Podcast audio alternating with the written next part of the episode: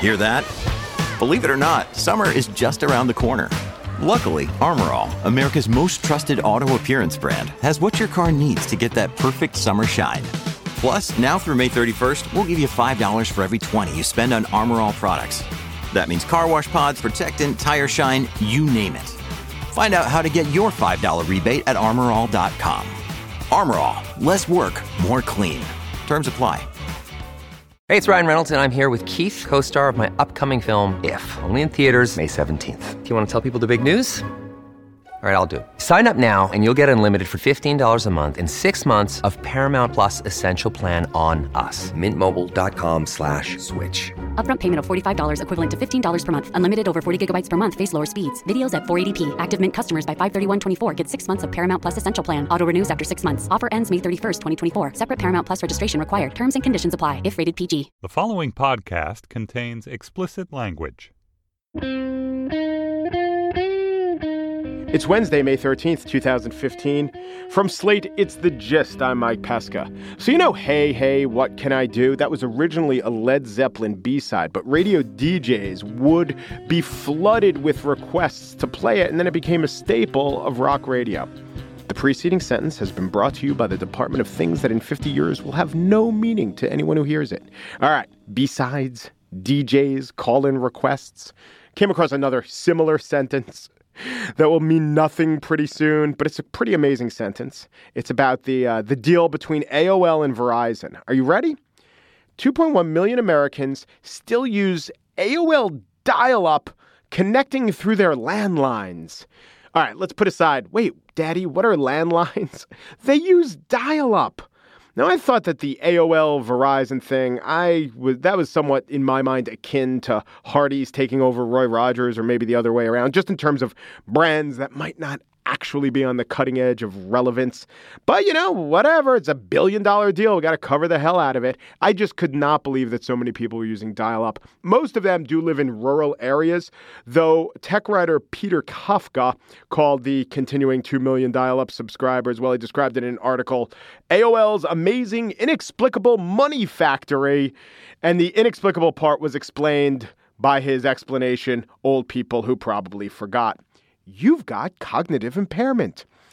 I assume if you use dial up, you can get to a helpful GeoCities site on the AOL, or maybe you could just ask Jeeves, and there you will find references to Japanese pilots crawling out of jungles in Borneo believing the war is still going on. Maybe that's what's going on. Or maybe there's just a certain ring to dial up. I mean, you watch an NFL game, and they're always talking about the defensive coordinator dialing up a sack, dialing up a blitz. I mean, maybe the defensive coordinators are the ones who are still paying AOL millions of dollars to use dial up. Maybe they're the ones who are just not letting go. On the show today, is Congress getting a little less dysfunctional? Spoiler alert, no. And in the spiel, simple solution to the Amtrak crash. But first, without amendment, so ordered.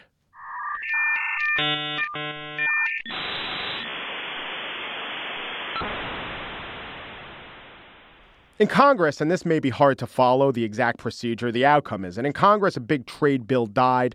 President Obama, he's a Democrat, was for it, but every Democrat except one voted against it. So let's talk about the procedure that bills are proposed, that amendments are allowed or not allowed to be grafted onto those bills. And let's talk about the machinations between Harry Reid, who used to be Senate Majority Leader, now he's Minority Leader, but he's still having a great effect, and Mitch McConnell, who is the current Republican Senate Majority Leader. Joining me now is Kate Nocera. She's senior congressional correspondent for BuzzFeed. Hello, Kate. Uh, hi, Mike. How are you? I'm well. So does that mean you cover the Senate, but when you deign to the House, is that what the senior, the seniority allows? means I get to cover kind of whatever I want, which is nice. Yeah. I like the House better, though. It's more exciting over there. It's not the cooling saucer of democracy. That's right. It's the fun shitstorm of democracy. I can say that. They can't.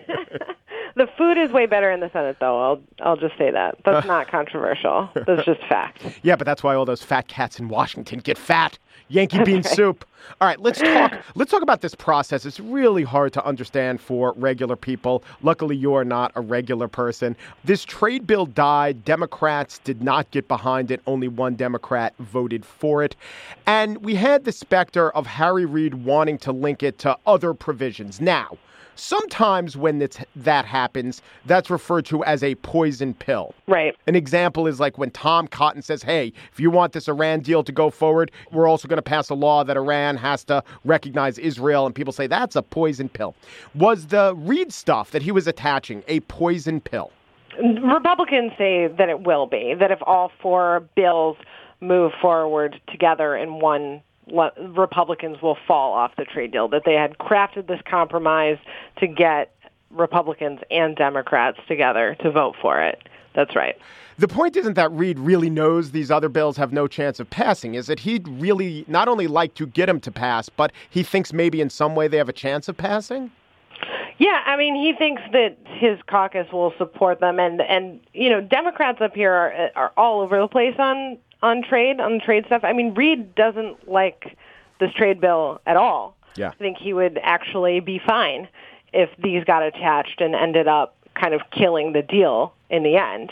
They keep talking about wanting to strengthen protections, talking about, you know, currency manipulation uh, as part of the trade deal. And this is stuff that Republicans just kind of don't want to go for. So what McConnell thought he was moving forward yesterday was a crafted bill mm-hmm. that would get the support of pro-trade Democrats and then around noon yesterday everything kind of fell apart. And Ron Wyden, who'd been leading the pro-trade Democrats through this bill, said that you know even he's not he wouldn't vote for it moving forward unless all this other stuff was also going to move forward at the same time. Right. So this brings up a question I had. So here's President Obama. He goes mm-hmm. to Oregon, Ron Wyden State. He talks about how Oregon berries are going to be, you know, eaten throughout the world with the trade bill. He goes to Nike. I mean, could anyone be talking to Oregonians more than Obama? He doesn't go to Capitol Hill during this thing.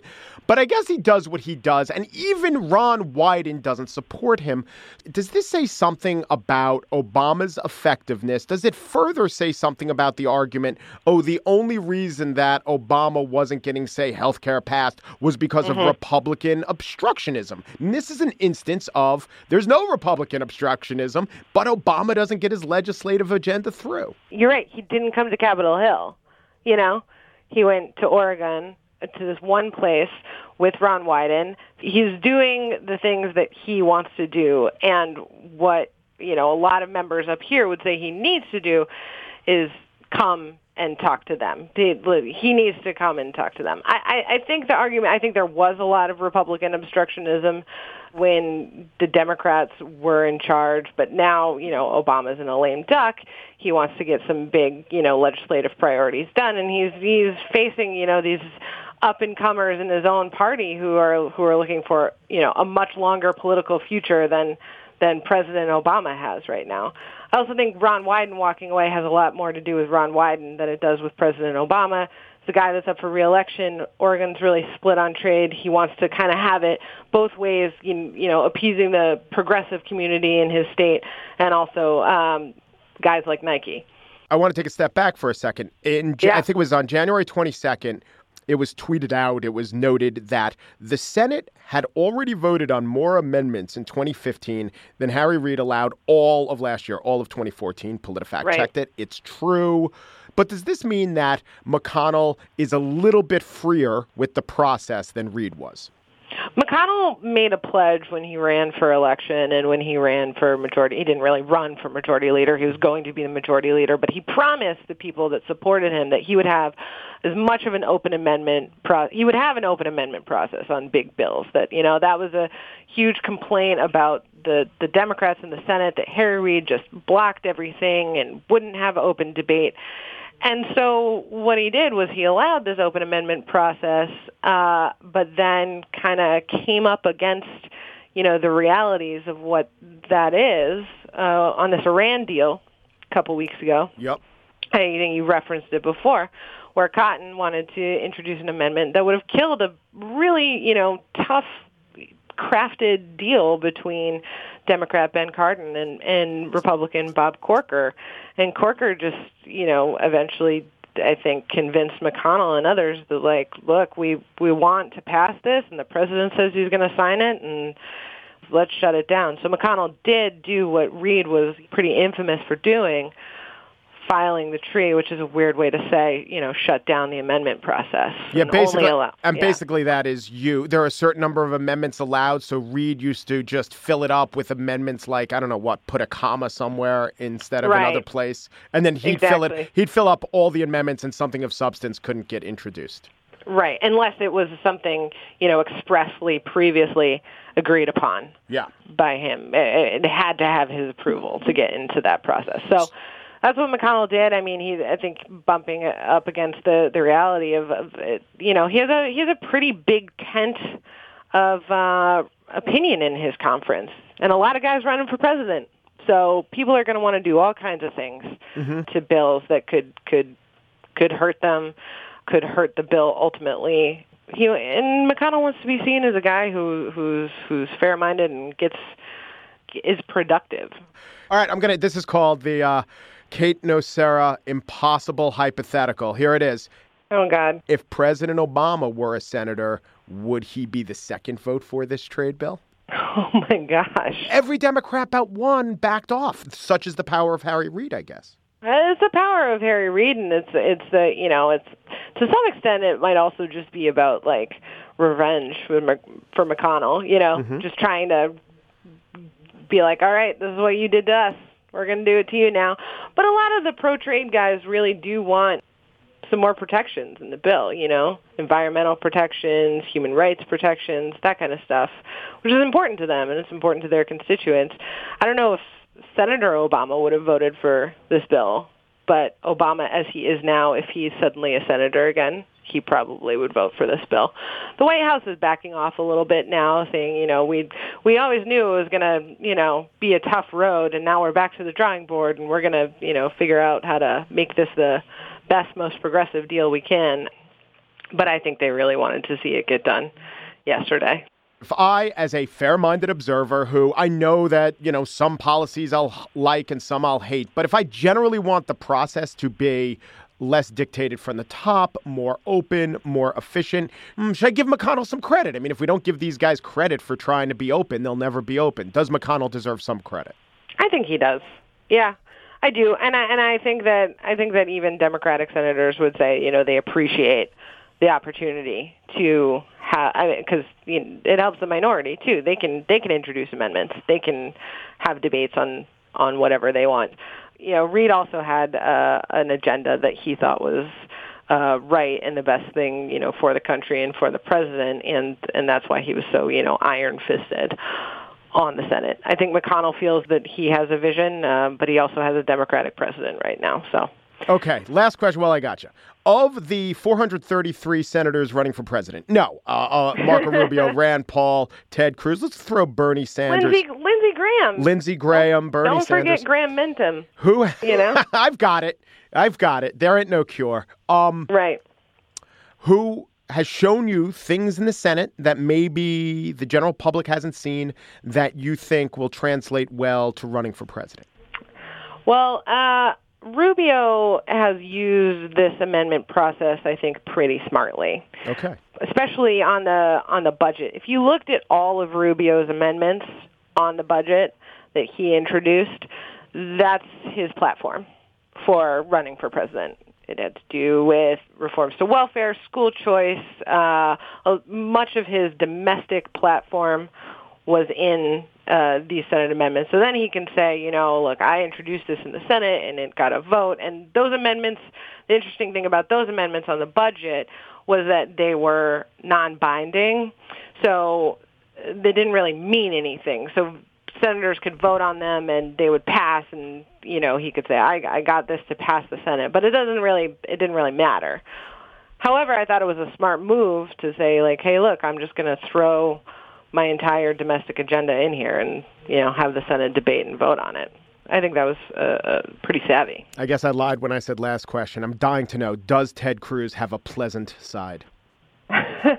he's actually very pleasant He is to pleasant. speak to in the uh, in the hallways. He'll stop and he will talk to you and he'll give you a quote. There are plenty of guys up here that don't do that. So we And could some- flat out and say- some some ladies Ted Cruz, not unpleasant. not unpleasant to speak to in a hallway. A high bye friend, as we said in my high school. Thank you, Kate. Thank you so much, Mike. Kate Nocera is the senior congressional correspondent for BuzzFeed. There are several of them. She's senior.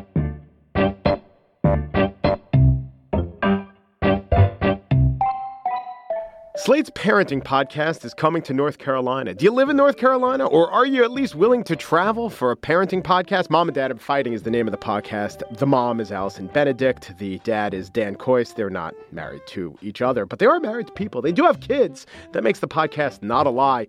The date of the live podcast is Sunday, June 7th at Motorco in Durham. The evening special guest will be Mac McCaughan of the band Superchunk.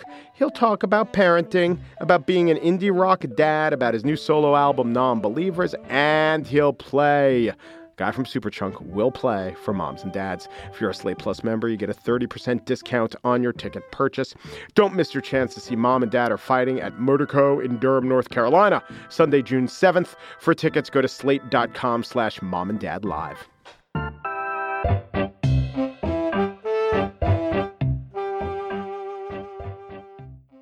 And now the spiel off track gambling.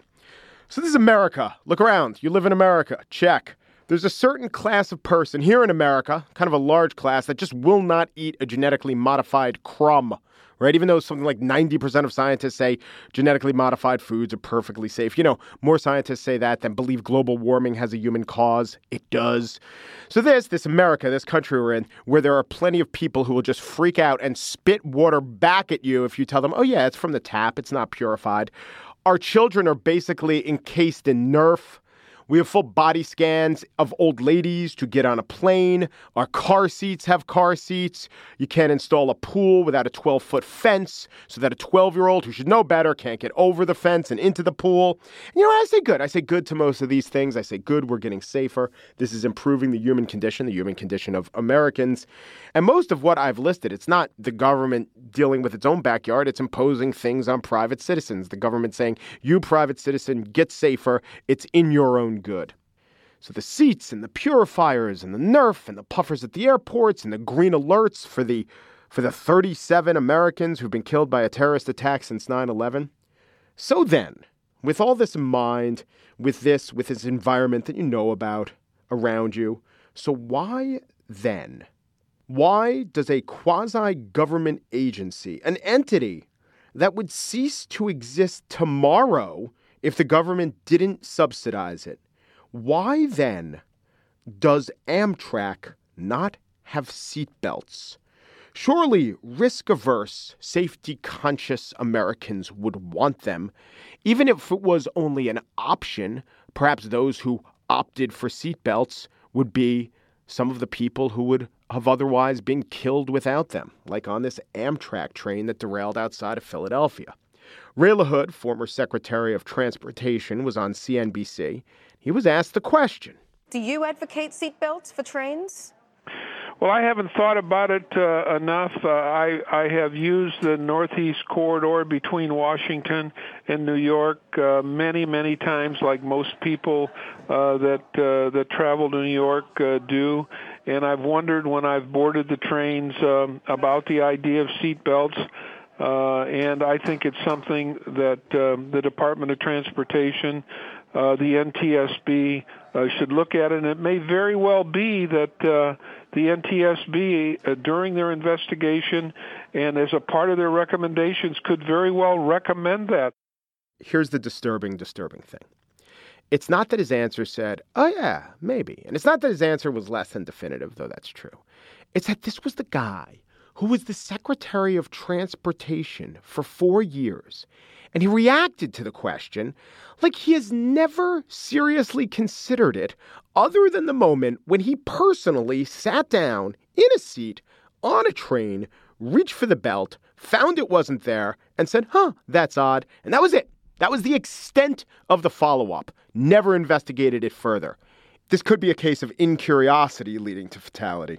However, the former head of the NTSB, the National Transportation Safety Board, Deborah Hersman, said on Fox here, said she had considered seatbelts. You know, this has long been a concern, and I think particularly when you look at the environment on trains, that they aren't required to restrain passengers' luggage or even the surfaces on those trains. Sometimes in the cafe cars, you've got really hard Yep. um, areas, tray tables, um, Sure. uh, lots of surfaces for people to impact with. And so you want to look at survivability and look at how people are able to weather not just a major derailment like this one, but also even a minor event. Now, the weird thing is, she was head of the NTSB for the entire time that Ray LaHood was in charge of that agency and many others. I will tell you this there is a downside to the very simple idea of seatbelts on trains, and it's not the cost. You could charge an extra $2 for seats, and I'll get back to that. There are 12 million people who use Amtrak in the Northeast Corridor. A few million of them would pay two extra dollars for seat belted seats, but that's not the cost. The downside is that Amtrak designs its seats, all modern trains do, design their seats to, to crash well, essentially. It's called crash worthiness. And that's why this, this train wreck was so bad. The one in Spuyten Duyvil up in the Bronx, the California train that had the crash a few months ago. They're all the, the, the visuals are terrible. Yet relatively few people die, especially when you compare it to you know a train derailment in a place like India. And the reason is the seats are designed to have almost crumple zones like they do in a car, and they're actually lighter. These seats are, and what that means is you can't anchor a three pointed safety harness like we have in our cars. You can't properly anchor them in one of those crash worthy seats. Now, if you Google why no seatbelts on trains, you'll get a Vox article that does not explain this well. The explanation I just gave is the right one. Three pointed seatbelts would prevent ejections from train cars, but the thinking is they would come at the expense of the crash worthy seats overall. They might not be worth it. However, where we know this and where we get this information is almost entirely from one study. 10 years ago in Britain, they did a study. There were a few train crashes. They had a column that said the number of fatalities that would have been avoided if there were seatbelts. They counted all 11 people who were ejected from the trains during these crashes. They said with a seatbelt, these 11 would live. But then they did a tally of how many people might have died were it not for the crash worthy seats, and they said it was 88. So then they said seatbelts weren't worth it. You know what? This was a 10 year old British study. The train crashes they're talking about took place 13 years ago. We have a former Secretary of Transportation who I don't know if he's ever read or is aware that those studies took place in a different country in a different decade. Are you saying we shouldn't look at that again? Remember, I brought up the idea of paying $2 more for a seatbelt? So the idea is you can't have both crash worthy seats and three pointed seatbelts? Well, A, maybe you can. Maybe they can develop a crumple seat that also can anchor a three pointed seatbelt. Or maybe you can have different sections. People who pay for their, their extra $2 funding the entire program will be told you got to wear your seatbelts because these aren't the seats that will survive well in a crash.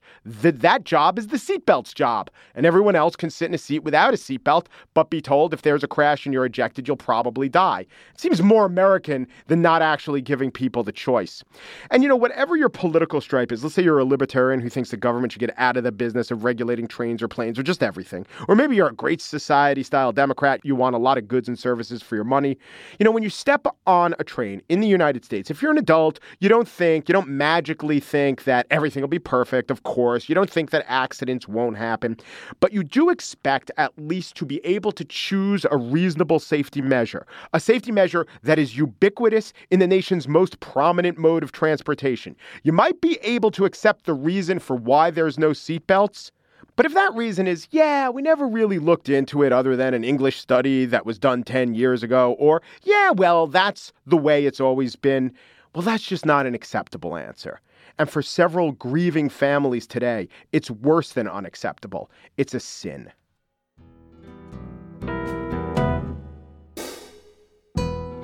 And that's it for today's show. Andrea Silenzi, during the Consolidated Appropriations Act of 2014, filled the tree with amendments. As producer of The Gist, Joel Meyer, managing producer, sprang into action. He offered a poison pill, but executive producer Andy Bowers swooped in and offered the antidote. Or maybe it's just the case that he's built up an immunity to iocane powder. The Gist, you can find us on facebook.com slash slate gist or follow us at Twitter at Slate Gist or sign up for our daily email. We'll send you the email. You can play the show right off the email. Visit slate.com slash gist email and sign up. So interesting story. The gist was a delegate, you probably know this, a delegate at the famous convention of lunch items, and there was a proposal to allow certain types of sandwiches: cheesesteak, PB and J, and chicken parm. Those are types. But the gist served a certain constituency. The gist knew that some of his constituency could not tolerate dairy. Others simply like that vegan cheese, even if it was on a chicken cutlet. Who knows? The gist doesn't judge. So the gist worked his way into the final bill, an allowance. This was during a plenary session, an allowance for fake cheese to be allowed on the cutlet. And I gotta say, not only was this amendment accepted by acclamation, it was treated as nothing more than a procedural formality. And that, my friends, is the story of the pro forma faux parma amendment. Thanks for listening.